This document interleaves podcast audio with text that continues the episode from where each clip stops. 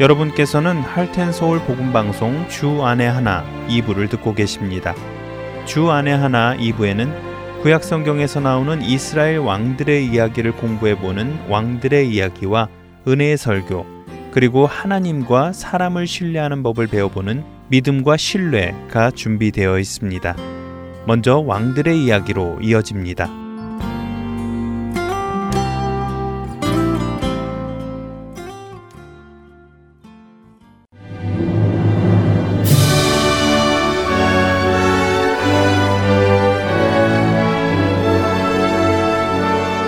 할텐 서울 복음 방송 청취자 여러분 안녕하세요. 왕들의 이야기 진행의 김민석입니다. 지난 시간에 우리는 반역한 아들 압살롬이 아버지 다윗 왕을 공격하러 예루살렘에 입성하는 모습을 보았습니다. 하지만 다윗 왕은 그런 아들과 맞대어 싸우기보다는 그 자리를 피하는 것을 보았습니다. 도피 중 다윗은 자신의 친구 후세를 만나게 되었고 후세를 예루살렘으로 돌려보내 동태를 살피도록 합니다. 다윗 왕의 말대로 예루살렘에 돌아간 후세는 예루살렘으로 입성하는 압살롬으로부터 신뢰를 얻어 그와 함께 지내기 시작하지요. 오늘은 사무엘하 16장 20절에서부터 19장 8절까지의 내용을 함께 살펴보려고 하는데요. 압살롬이 예루살렘에 들어온 후 그는 이스라엘의 왕으로서 가장 먼저 무엇을 해야 할지 책사 아히도벨에게 묻습니다. 그러자 아히도벨은 압살롬에게 이러한 제안을 하는데요. 사무엘하 16장 21절 말씀입니다. 아히도벨이 압살롬에게 이르되 왕의 아버지가 남겨두어 왕궁을 지키게 한 후궁들과 더불어 동침하소서. 그리하면 왕께서 왕의 아버지가 미워하는 바됨을 온 이스라엘이 들으리니 왕과 함께 있는 모든 사람의 힘이 더욱 강하여지리이다 하니라. 아히도벨의 이러한 제안은 당시 시대의 왕위를 빼앗은 사람들이 자신의 왕권을 드러내기 위해 흔히 쓰는 방법이었습니다. 여자가 남자의 소유물이었고 딸은 아버지의 재산으로 취급되던 당시 시대 상황을 고스란히 보여주는 것이지요. 압살롬은 아이도벨의 그러한 조언을 그대로 따릅니다. 하나님께서 바세바 사건 때 사무엘하 12장 11절에서 나단 선지자를 통해 내가 너와 내 집에 재앙을 일으키고 내가 내 눈앞에서 내 아내를 빼앗아 내 이웃들에게 주리니 그 사람들이 내 아내들과 더불어 백주에 동침하리라 라고 말씀하신 일이 일어난 것입니다. 아버지 다윗 왕의 후궁들과 동침함으로 기세를 잡은 압살롬은 이제 아버지 다윗 왕을 쫓을 계획을 세웁니다. 책사 아이도벨은 다윗 왕이 지쳐서 힘이 없을 때 덮쳐 겁에 질리게 하면 쉽게 그를 죽일 수 있을 것이라고 오늘 밤 안으로 당장 추격해야 한다며 자신에게 만 이천 명의 군사를 달라고 제안합니다. 물론 압살롬 주변에 있던 이스라엘 모든 장로들도 그 의견을 지지하지요. 그런데 웬일인지 압살롬은 아이도벨의 말을 접어두고 다윗 왕의 친구 후세에게 의견을 물어보자고 합니다.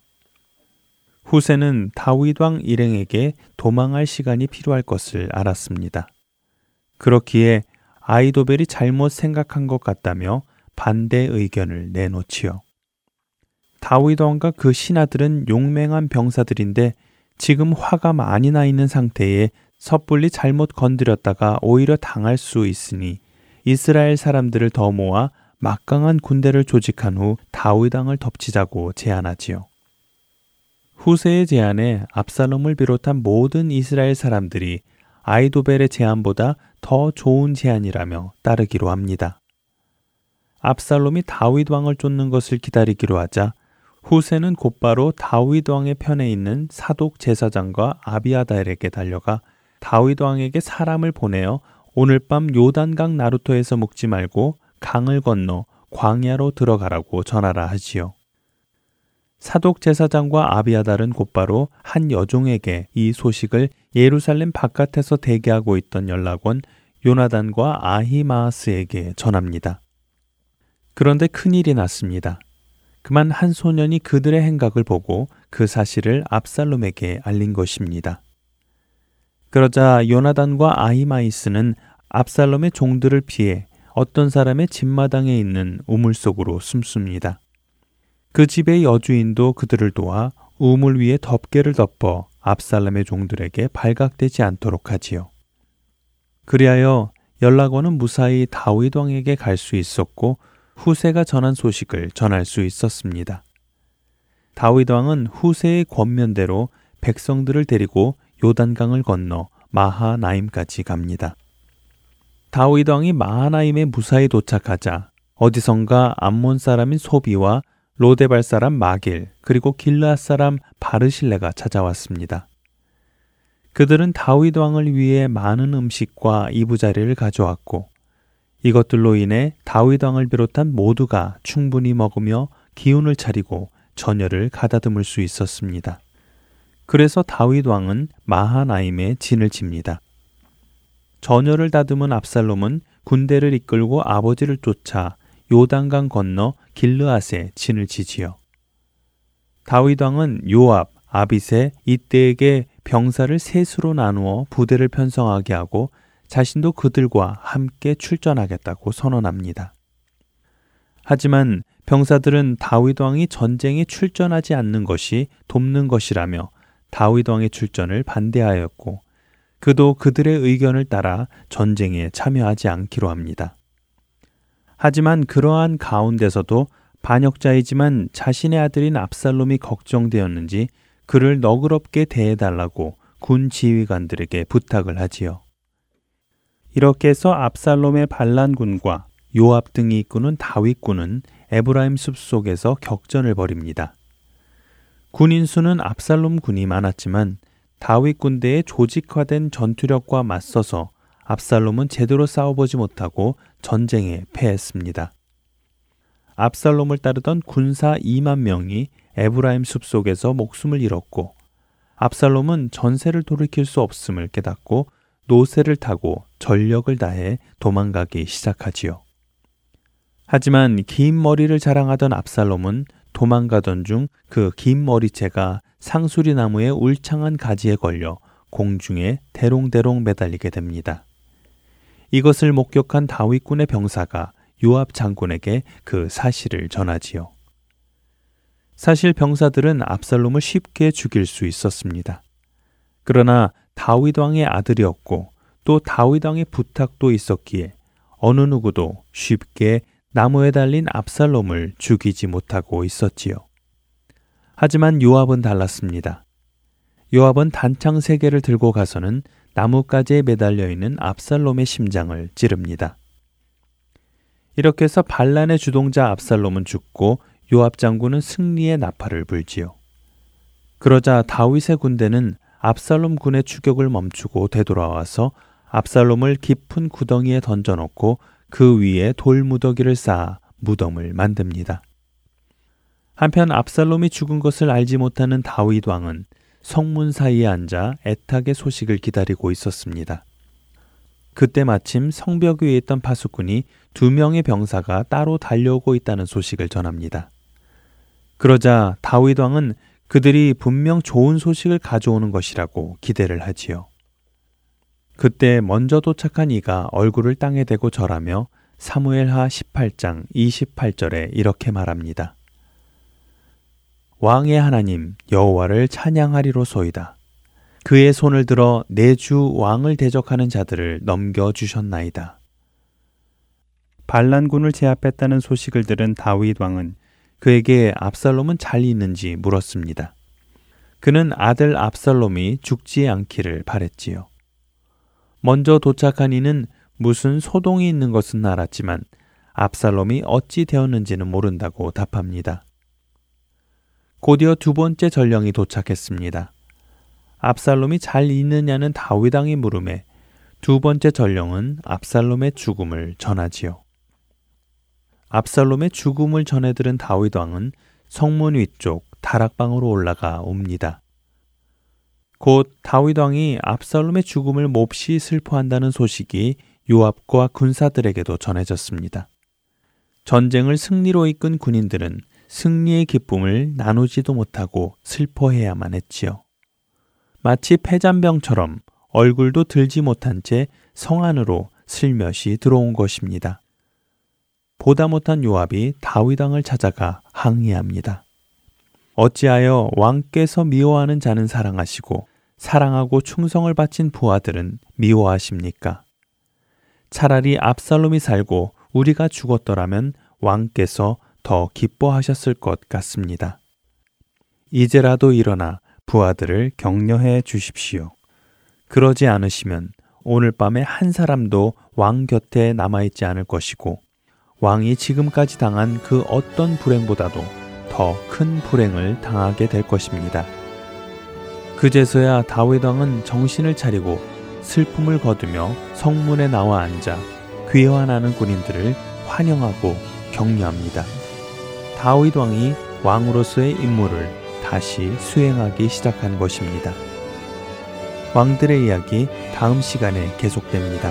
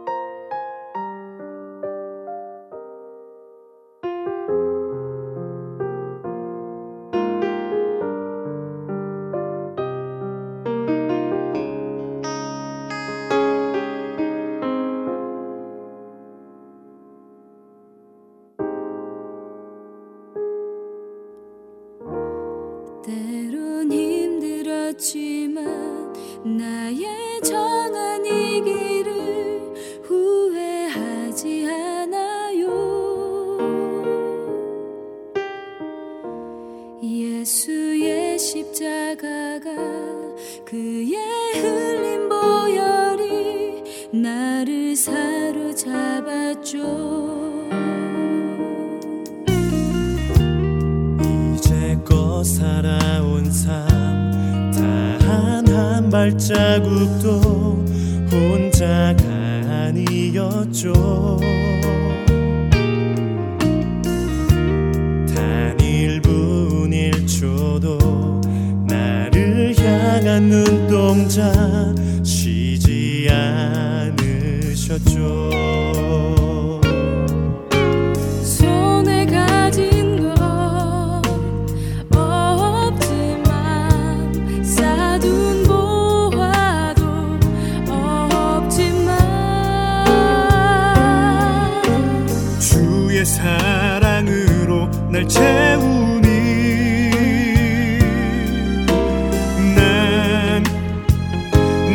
그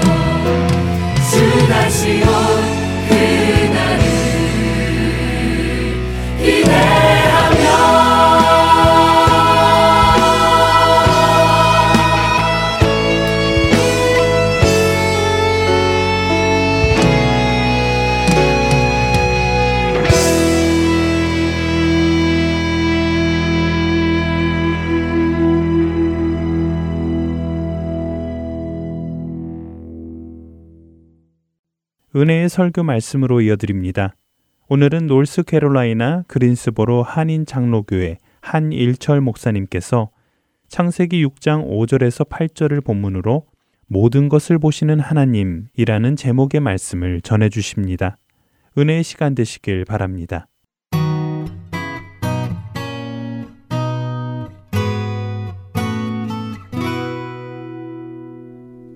브라질 아마존 열대 우림에는 여러 종족들이 모여 살고 있는데 그 중에서 특별히 500명 정도의 카마유라라는 인디오들이 살고 있습니다. 이들은 자신의 부족을 지배하는 여러 정령들이 자기들에게 행복을 준다고 믿고 섬기고 있는 자들이에요. 정령이란 우리가 잘 아는 대로 산천 초목이나 무생물 따위에 여러 사물에 깃들어 있는 혼령으로서 원시 종교의 숭배 대상이 되고 있습니다.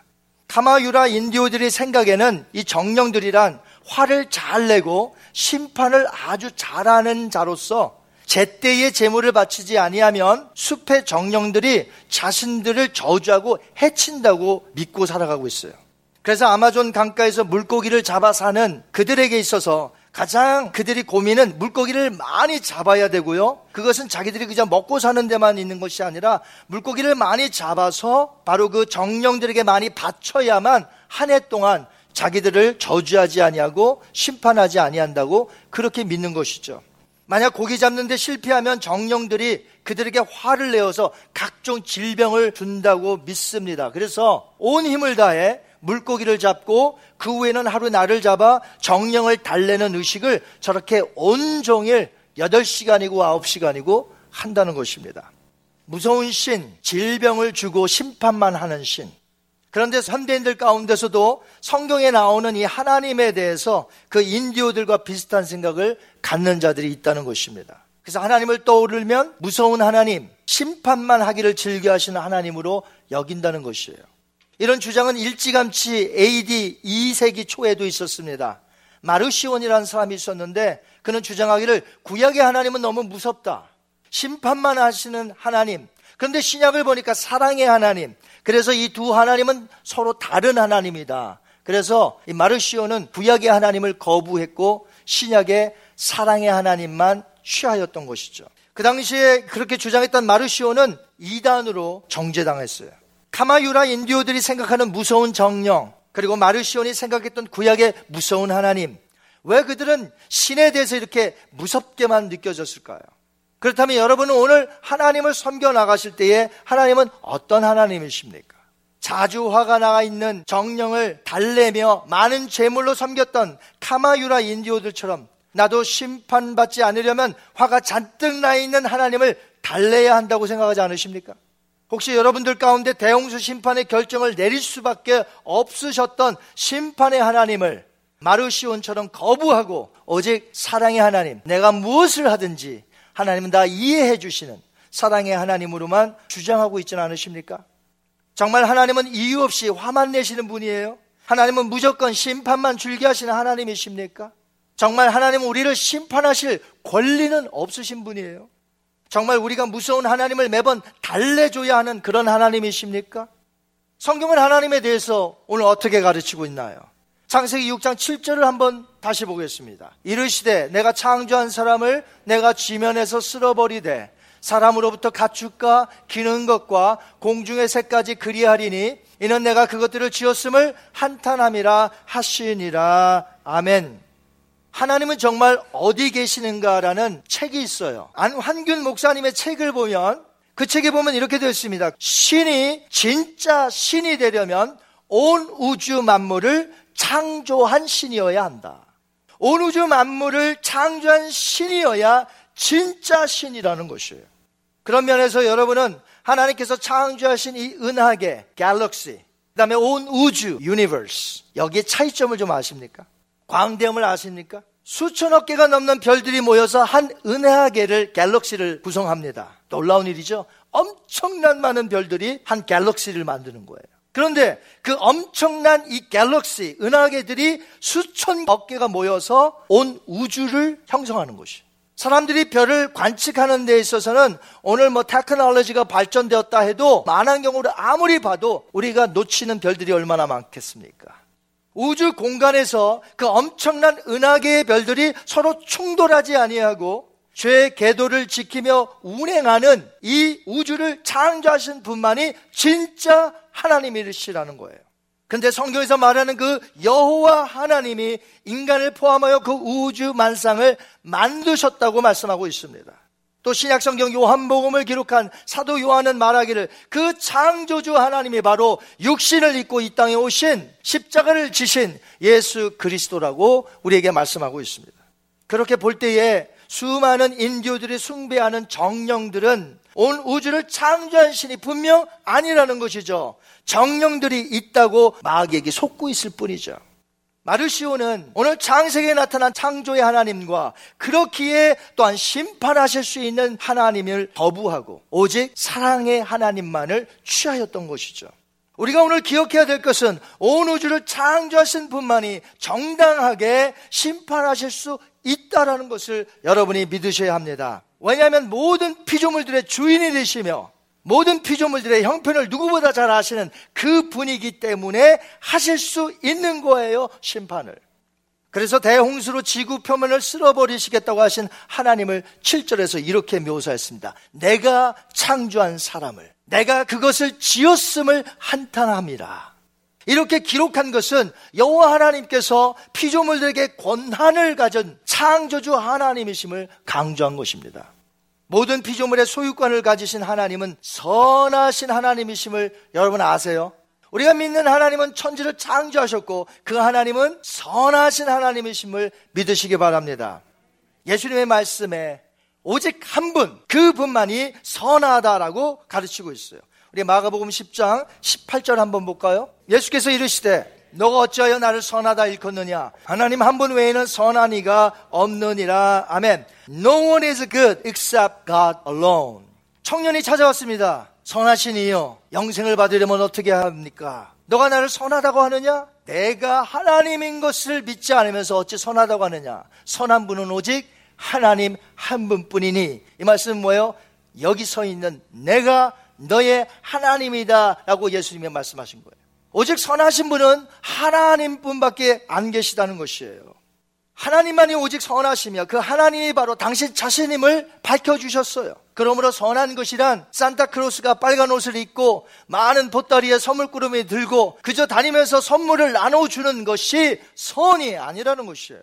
진정한 선은 하나님께 속하였기 때문에 선하신 하나님만이 죄와 악을 심판하실 수 있다는 것이죠. 선하신 분이기 때문에 악을 심판할 수 있는 거예요. 선하지 않으면 악을 심판할 수 없어요. 왜 그분도 악한데 무슨 악을 심판하겠어요? 선이라 하면 정의, justice, 공의, righteousness, love, 사랑에 기초한 것이라는 것이에요. 그런데 정의와 공의를 뺀 사랑에만 기초되면 그건 선이 아니라는 것이죠. 선은 악과 함께 존재할 수가 없습니다. 그래서 선하신 하나님은 이 세상의 인간들의 죄악으로 악독이 차고 넘치는 것을 더 이상 두고 보실 수가 없다는 것이에요. 6장 5절 상반절 보면 이렇게 되어 있습니다. 사람의 죄악이 세상에 가득함과 사람의 죄악이 어때요? 그냥 조금 이렇게 있는 것이 아니라 세상에 가득 찼다. 가득함이란 이 히브리어는요, 라빠라고 합니다. 라빠. 이 단어는 범람하였다라는 표현이에요. 즉, 이 세상에 물결로 치자면 범람하였어요. 악이 흘러 넘치고 있단 말이죠. 우린 그것을 지금 세대도 잘 압니다. 악이 얼마나 넘쳐 흘렀는지 우리의 자녀들을 제대로 학교 보낼 수 있습니까, 여러분? 자녀들 제대로 공중 화장실에 보낼 수 있습니까? 악이 흘러 넘치고 있어요, 지금. 여러분이 만약 어디 여행을 가신다고 하면요. 높은 빌딩 타워에 올라가셔서 무엇을 보실 수 있을까요?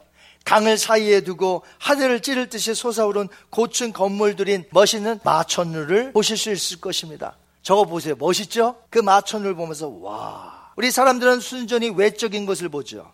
외적인 화려한 도시, 외적인 높은 건물, 외적인 사람들의 모습만 봅니다. 현재 발전된 테크놀로지 덕분에 이제 앉은 자리에서 예전보다 훨씬 더 많은 것을 볼 수 있고 더 많은 것을 감시할 수도 있습니다.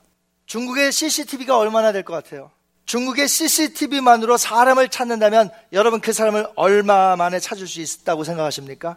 2017년도 12월 17일 날 영국 BBC에 중국 특파원이 있어요. 존 서드워스인데 이 사람이 너무나 궁금한 거예요. 어우, 여기 다녀보니까 중국이 너무 CCTV가 많은 거예요. 과연 나를 얼마 만에 찾을 수 있을까? 영국은 CCTV가 100만 대가 있답니다. 런던에서 내가 산다고 할 때 하루에 300번이 찍힌대요. 그런데 영국보다 무려 39배나 더 큰 중국 땅. 이 엄청난 곳에 중국은 현재 인공지능을 탑재한 카메라들이 170만 대가 돌아가고 있습니다. 그래서 좌는 궁금한 거예요. 나를 얼마 만에 찾을 수 있을까? 그는 행선지를 알리지 아니하고 이제 자신이 어디에 있는지 테스트하기로 했습니다. 그래서 중국 공안 당국에 이제 나를 찾아봐라 라고 숙제를 준 거예요. 중국 공안 당국은 CCTV만을 이용해서 무려 7분 만에 좌안이 어디 있는지 찾아냈어요. 바깥에 있는 CCTV로만. 그런데 중국은 앞으로 여기에 만족하지 아니하고 더 발전시켜서 2020년에 얼마 안 남았죠? 400만 대를 더 추가로 설치하여서 총 570만 대의 공공 CCTV가 중국 안에서 철저하게 감시하게 될 것이라고 밝혔습니다. CCTV가 85만 대, 중국의 절반 수준이에요. 하지만 우리나라 땅이 중국보다 얼마나 작은 줄 아세요? 95배나 중국이 더 커요. 그것을 감안한다면 우리나라 CCTV가 얼마나 많은지 아시겠죠?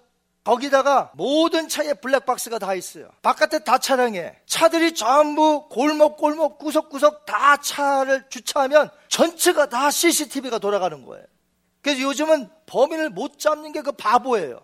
그래서 요즘 이런 말이 있답니다. 나는 당신이 어디 있는지 압니다. 이런 세상에서 살고 있어요. 이건 빈말이 아니에요. 현실화되고 있어요. 나는 당신이 어딘지 압니다. 그렇다면 빌딩 안에 있는 사무실은 어떨까요? 역시 CCTV를 다 설치해 놓고 있습니다. 여러분 중에서도 가게 안에 CCTV를 거의 다 설치해 놓으셨죠? 아마 먼 거리에서도 셀폰 하나로 작동하여 그곳에서 무슨 일이 벌어지는지 아마 손바닥에 있는 것처럼 다 보실 줄 압니다. 직원들 지금 일하고 있나? 손님은 많나? 해외 나가서도 셀폰 하나만 다 본다는 거죠. 카메라 화질도 점점 좋아지고 있습니다. 360도 회전, zoom in, zoom out. 심지어 인공지능 탑재까지 하는 거예요. 인공지능을 탑재. 이건 뭐 어마어마한 거에 인공지능을 달았다는 거예요. 무엇을 하는지, 어디에 있는지 다 안다는 거 이제. 그렇다면 우리를 보시는 하나님의 능력은 어느 정도일까? 이렇게 CCTV도 우리를 속속들이 안다면, 그러면 천지를 창조하신 하나님이 우리를 얼마나 아실까? 그분의 능력은 어느 정도일까? 엄청난 우주를 창조하신 그 능력의 하나님 우리에 대해서 모를까요? 모른다고 하지 마세요, 어리석게. 다 아시는 분이세요. CCTV도 다 아는데, 천지를 창조하신 하나님이 모른다? 절대적인 심판의 기준이 무엇인 줄 아세요? 절대적인 기준은 사람들을 속속들이 전부 다 정확히 알아야 제대로 된 심판을 할 수 있는 거예요. 요즘 한국에서나 미국에서나 어디에서나 재판 보세요. 재판관들이 얼마나 오류를 냅니까? 만약에 재판장이 그 피고인의 하소연을 속속들이 모른다면 엉뚱한 결과를 내놓겠죠? 그래서 얼마나 오판이 많습니까? 심판하실 하나님에게 결정적으로 중요한 것이 무엇인 줄 아세요? 그것은 바로 창조하신 피조물에 대해서 다 보고 계시고 다 알고 계시고 누구보다 알고 계신다는 것이. 사실 오늘날 CCTV가 아무리 발달되어도 사람의 마음까지 찍을 수 있어요? 사진과 영상으로 찍어봐야 사람의 외모일 뿐이에요. 물론 CCTV에 찍힌 외모만으로도 오늘날 범죄 그래서 그 검거율이 굉장히 높습니다. 다 잡아내요. 요즘은 CCTV가 점점 좋아지고 있습니다만 화질이 좋아져서 예전 것만 해도 좀 멀리 있으면 이렇게 줌인 땡겨도 얼굴이 보입니까 안 보입니까 잘? 잘 안 보여요. 그럼 어떻게 잡는지 아세요? 요즘은 또 얼굴이 잡혔는데 잘 안 보여. 걷는 걸음 보고 잡아요. 여러분들 걸어가실 때 뒤에서 걷는 특유의 걸음이 있는 거 아세요? 어떤 분 가다가 한 번 이렇게 흔들어야 돼. 걷는 걸음이 있어요. 여러분만의 DNA를 통해서 여러분만의 고유한 아주 그냥 패턴이 똑같아. 걷는 걸음으로 잡아내는 거예요. 여하튼 외모죠? 외모로 다 잡아낸다는 거예요. 하지만 CCTV는 그 사람의 내면, 깊숙한 그 마음은 모른다는 것입니다. 그러나 하나님께서는 우리의 외모, 우리의 행동, 우리의 마음까지도 즉, 나 한 사람의 홀 비잉에 대해서 다 보고 계시고 다 알고 계신다는 것이에요. 사람이 무슨 악한 생각을 하고 있는지도 다 알고 계신다는 것이에요. 이것이 바로 사람들이 설치하여 지켜보는 CCTV와 하나님이 보시는 것과 아주 뚜렷한 차이점이라는 것이에요. 오늘 본문 말씀의 창세기 6장 5절을 끝까지 한번 우리 읽어보겠습니다. 여호와께서 사람의 죄악이 세상에 가득함과 그의 마음으로 생각하는 모든 계획이 항상 악할 뿐임을 보시고 아멘. 여기 보니까 뭐라고 되어 있습니다. 그의 마음으로 생각하는 모든 계획. 올 연초에 계획을 세우셨을 거 아닙니까? 많은 사람들이 오늘날 계획을 세웁니다. 근데 악한 계획을 세우는 것, 즉, 누구한테 말하지도 않았어. 그런데 내가 세운 악한 계획을 하나님은 다 아신다는 것이에요.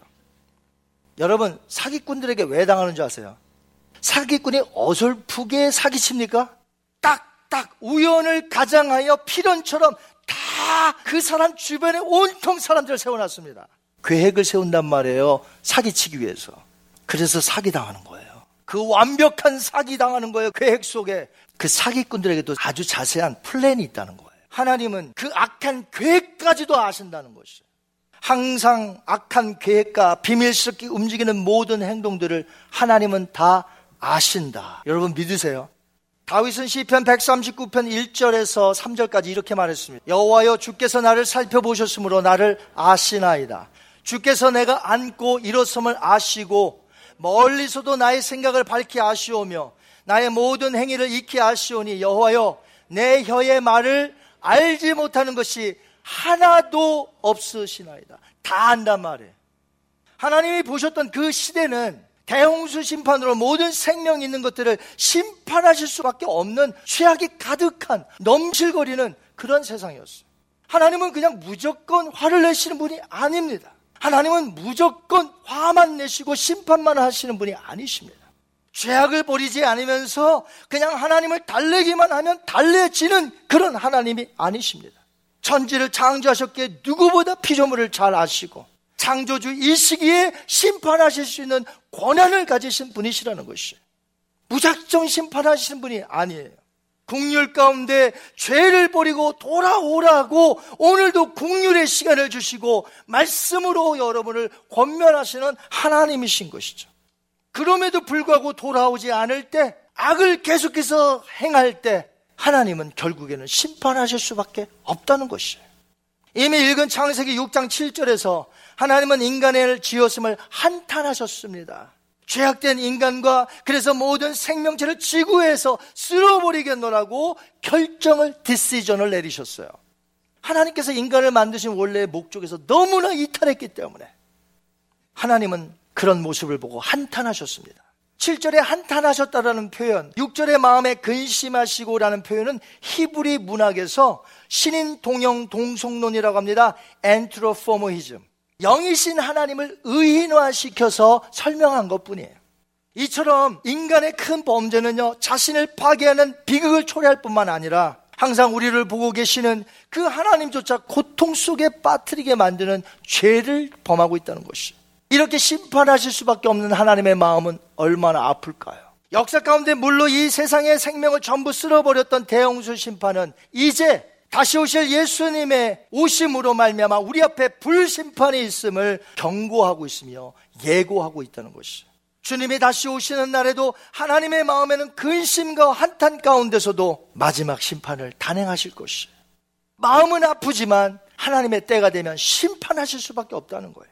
그래서 베드로 사도는 베드로후서 3장 9절과 10절에서 계속해서 돌아오기를 기다리면서도 마지막이 되면 심판하실 수밖에 없는 하나님에 대해서 이렇게 묘사했습니다. 주의 약속은 어떤 이들이 더디다고 생각하는 것 같이 더딘 것이 아니라 오직 주께서는 너희를 대하여 오래 참으사 아무도 멸망하지 아니하고 다 회개하게 이르기를 원하시느니라.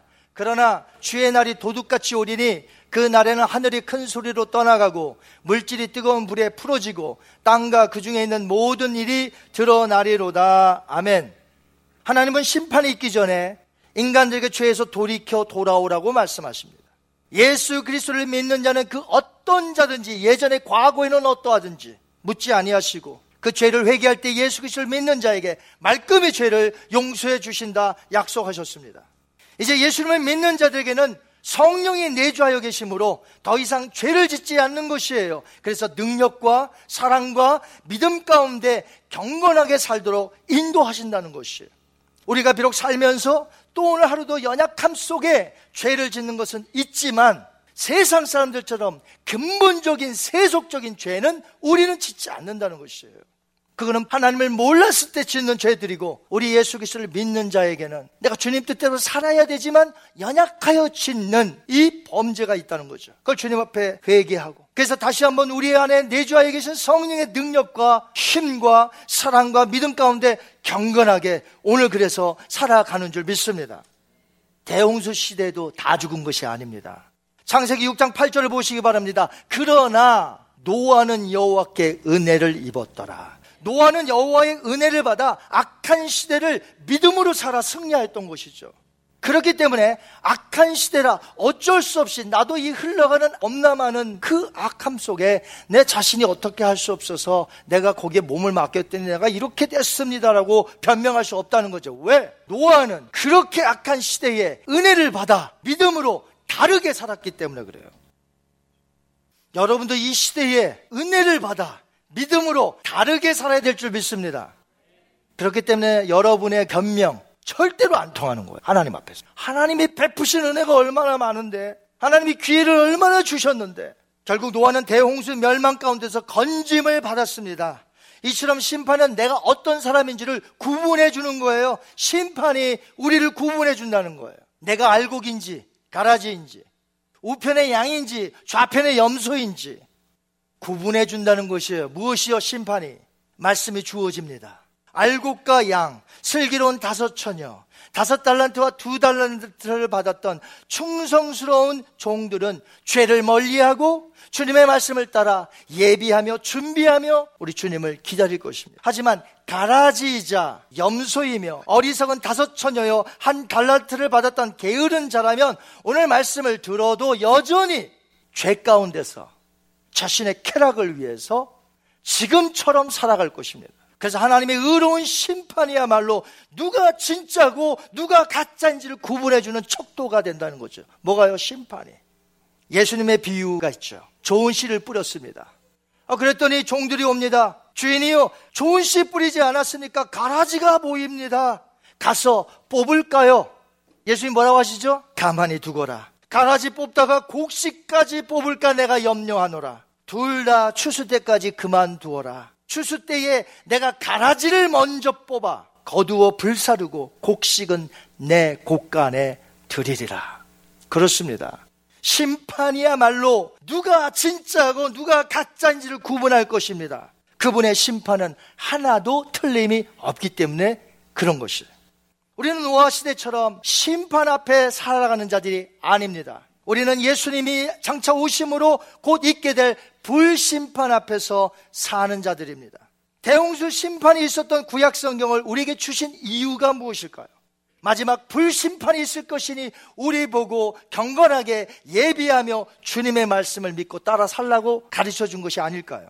노아 때와 같이 온 인류에게 하나님의 공의와 하나님의 정의와 하나님의 사랑에 기초한 심판이 전 세계적으로 대대적으로 있었다면 앞으로 있는 불심판에도 하나님의 정의와 공의와 하나님의 사랑을 기준으로 온 인류를 심판하실 텐데 온 세계 곳곳에서 작동하는 현재 CCTV의 수천만 배, 아니, CCTV가 찍지 못하는 사람들의 마음까지 다 감찰하시고 아시는 하나님께서 오늘 이 가운데 혹시 닫혀진 내 마음 상태까지 모르고 계실까요?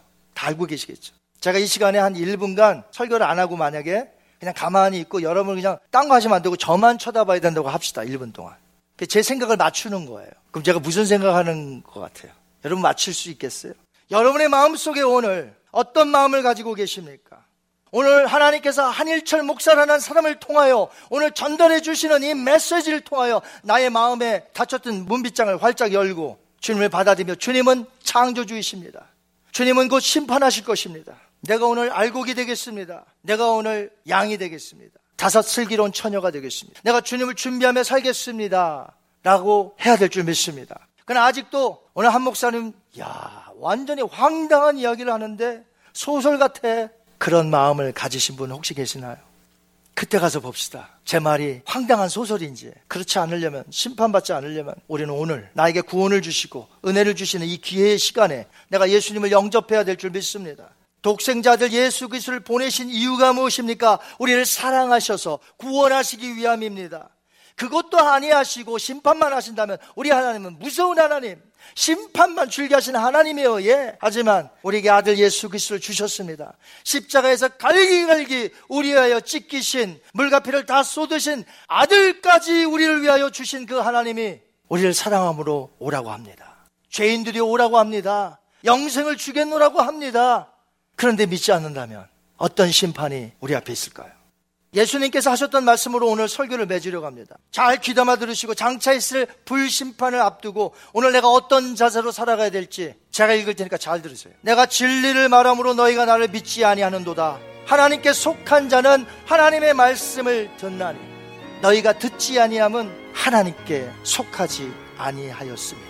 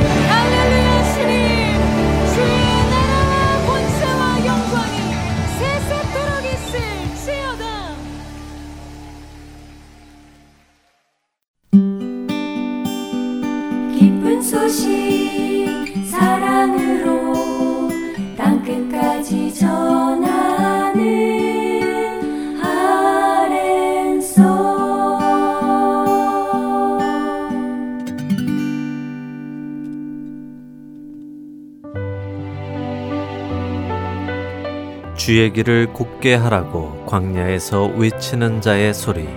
할텐 서울 복음 선교회에서는 주의 길을 굳게 하는 이 사역에 함께 동참하실 분을 찾고 있습니다. 봉사로, 기도로, 후원으로 예수님을 전하고 생명을 구하는 일에 동참하실 분들은 전화번호 602-866-8999로 연락 주시기 바랍니다.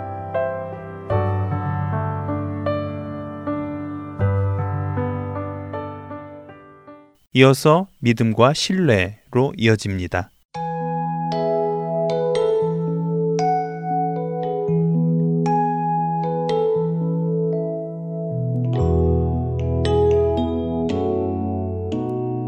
애청자 여러분 안녕하세요. 하나님과 사람을 신뢰하는 법을 배워나가는 믿음과 신뢰 진행의 민경은입니다. 지난 시간에 우리는 우리의 삶이 내가 계획한 대로 내가 원하는 방향으로 나아가지 않을 때 불안함을 느끼고 하나님에 대한 믿음과 신뢰를 잃어버리게 됨을 나누었습니다.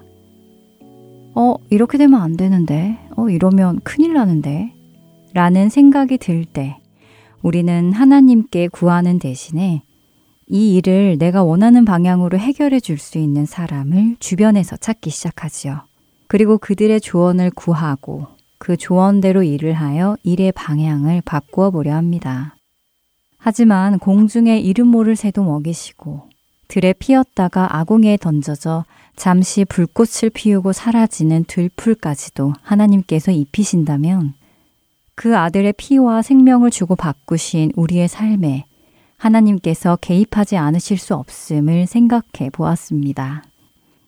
하나님께서는 우리가 하나님을 신뢰하기를 원하십니다. 그것을 위해 하나님은 상황을 통제하시며 하나님이 하나님 되심을 우리에게 보이시고 알게 하시고 믿게 하시지요. 그렇다면 우리의 원수, 하나님을 대적하는 사탄 마귀가 원하는 것은 무엇일까요? 그렇습니다. 사탄 마귀가 원하는 것은 하나님을 향한 우리의 믿음과 신뢰가 무너지는 것입니다. 그 일을 위해 사탄 마귀는 우는 사자와 같이 두루 다니며 삼킬 자를 찾는다고 하지요. 베드로전서 5장 7절에서 9절의 말씀입니다. 너희 염려를 다 주께 맡기라. 이는 그가 너희를 돌보심이라. 근신하라 깨어라 너희 대적 마귀가 오는 사자같이 두루 다니며 삼킬 자를 찾나니 너희는 믿음을 굳건하게 하여 그를 대적하라. 이는 세상에 있는 너희 형제들도 동일한 고난을 당하는 줄을 알미라. 베드로 사도도 같은 말씀을 하고 계시죠? 너희의 염려를 다 죽게 맡기라고 하십니다. 왜냐하면 우리가 염려하는 그 문제들을 주께서 이미 돌보고 계시기 때문이라는 것입니다. 주님을 믿고 신뢰한다면 우리의 염려되는 문제를 내가 염려하지 않고 주께 맡겨드릴 수 있다는 말씀입니다. 만일 그렇지 못하고 내가 그 문제를 안고 끙끙거리며 염려하고 있다면 근신하고 깨어나라고 하십니다. 여기서 근신하라는 말은 네포라는 헬라어로 술 취하지 않은 상태를 말합니다. 술 취하지 않았기에 사리를 잘 분별한다는 의미를 담고 있지요. 그러나 그것은 꼭 술에 취한 것만이 아니라 무엇이든 어느 것에든 그것에 취해서 사리를 분별하지 못하는 상태에 들어가지 말라는 것입니다. 사탄은 뱀을 통하여 하와에게 다가갔습니다. 그리고 그녀에게 이런저런 말을 하지요. 뱀의 말을 들은 하와는 그 말에 취해 분별력을 잃었습니다. 하나님께서 먹으면 정령 죽으니 먹지 말라 하신 나무의 열매를 바라보며 뱀이 말해준 대로 그것이 먹음직도 하다고 느끼고 보암직도 하다고 느끼며 자신을 지혜롭게 해줄 것 같다고 착각했습니다. 뱀의 말에 취해 하나님께서 하지 말라고 하신 그 일을 하는 것이 옳지 못한 것임을 분별하지 못했지요. 베드로 사도는 그렇기에 우리에게 근신하라고 말씀하시고 깨어나라고 하시는 것입니다.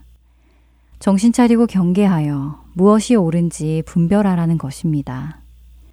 왜냐하면 지금 나에게 있는 염려가 나로 하나님을 믿고 신뢰하는 것으로부터 멀어지게 하려는 사탄의 미혹이기 때문이라는 것입니다.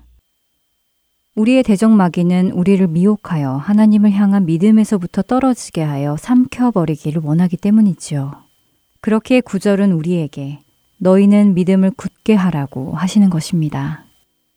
내 앞에 염려할 만한 문제들이 결코 하나님께서 나를 잊으시거나 나를 힘들게 하려고 하시거나 나를 버리셔서 일어나는 일이 아니라 나를 더욱 견고한 믿음의 자녀로 자라게 하기 위해 허락하시는 것임을 분별하여 하나님을 향한 신뢰를 다시 굳건하게 하고 우리를 믿음에서 떨어지게 하려는 마귀를 대적하라는 것입니다. 베드로 사도는 이러한 일들이 세상에 있는 우리 모든 그리스도인 형제들에게 동일하게 나타나는 일이니 염려하지 말고 주를 신뢰하라고 권면하십니다. 여러분의 삶에서 여러분을 염려하게 하는 일들이 있으신가요? 그러한 염려를 만날 때 여러분은 근신하도록 스스로를 깨우고 계시는지요? 아니면 염려할 문제들을 계속 생각하며 더욱더 큰 염려 속으로 들어가서 낙심하고 계신가요? 사탄의 관계에 넘어가지 마시기 바랍니다. 시작에 말씀드린 대로 하나님께서는 그 아들의 피와 생명을 주시고 여러분을 부르셨습니다. 그분은 여러분을 포기하지 않으십니다. 버리지도 않으시지요. 만일 포기하고 버리실 것이었다면 그분은 애초에 여러분을 부르지도 않으셨을 것입니다. 베드로전서 5장 10절은 우리에게 이렇게 말씀하십니다. 모든 은혜의 하나님 곧 그리스도 안에서 너희를 부르사 자기의 영원한 영광에 들어가게 하시니가 잠깐 고난을 당한 너희를 친히 온전하게 하시며 굳건하게 하시며 강하게 하시며 털을 견고하게 하시리라. 여러분을 부르신 그분께서 우리에게 허락하신 염려와 고난 속에서 친히 우리를 온전하게 하시고 굳건하게 하시고 강하게 하시고 털을 견고하게 하실 것이라고 약속하십니다. 그분의 말씀을 신뢰하시기 바랍니다. 그분을 붙드시는 여러분 모두가 되시길 바라며 오늘 이 시간 마치겠습니다. 원고의 강순규 진행의 민경은이었습니다. 믿음과 신뢰. 다음 시간에 뵙겠습니다. 안녕히 계세요.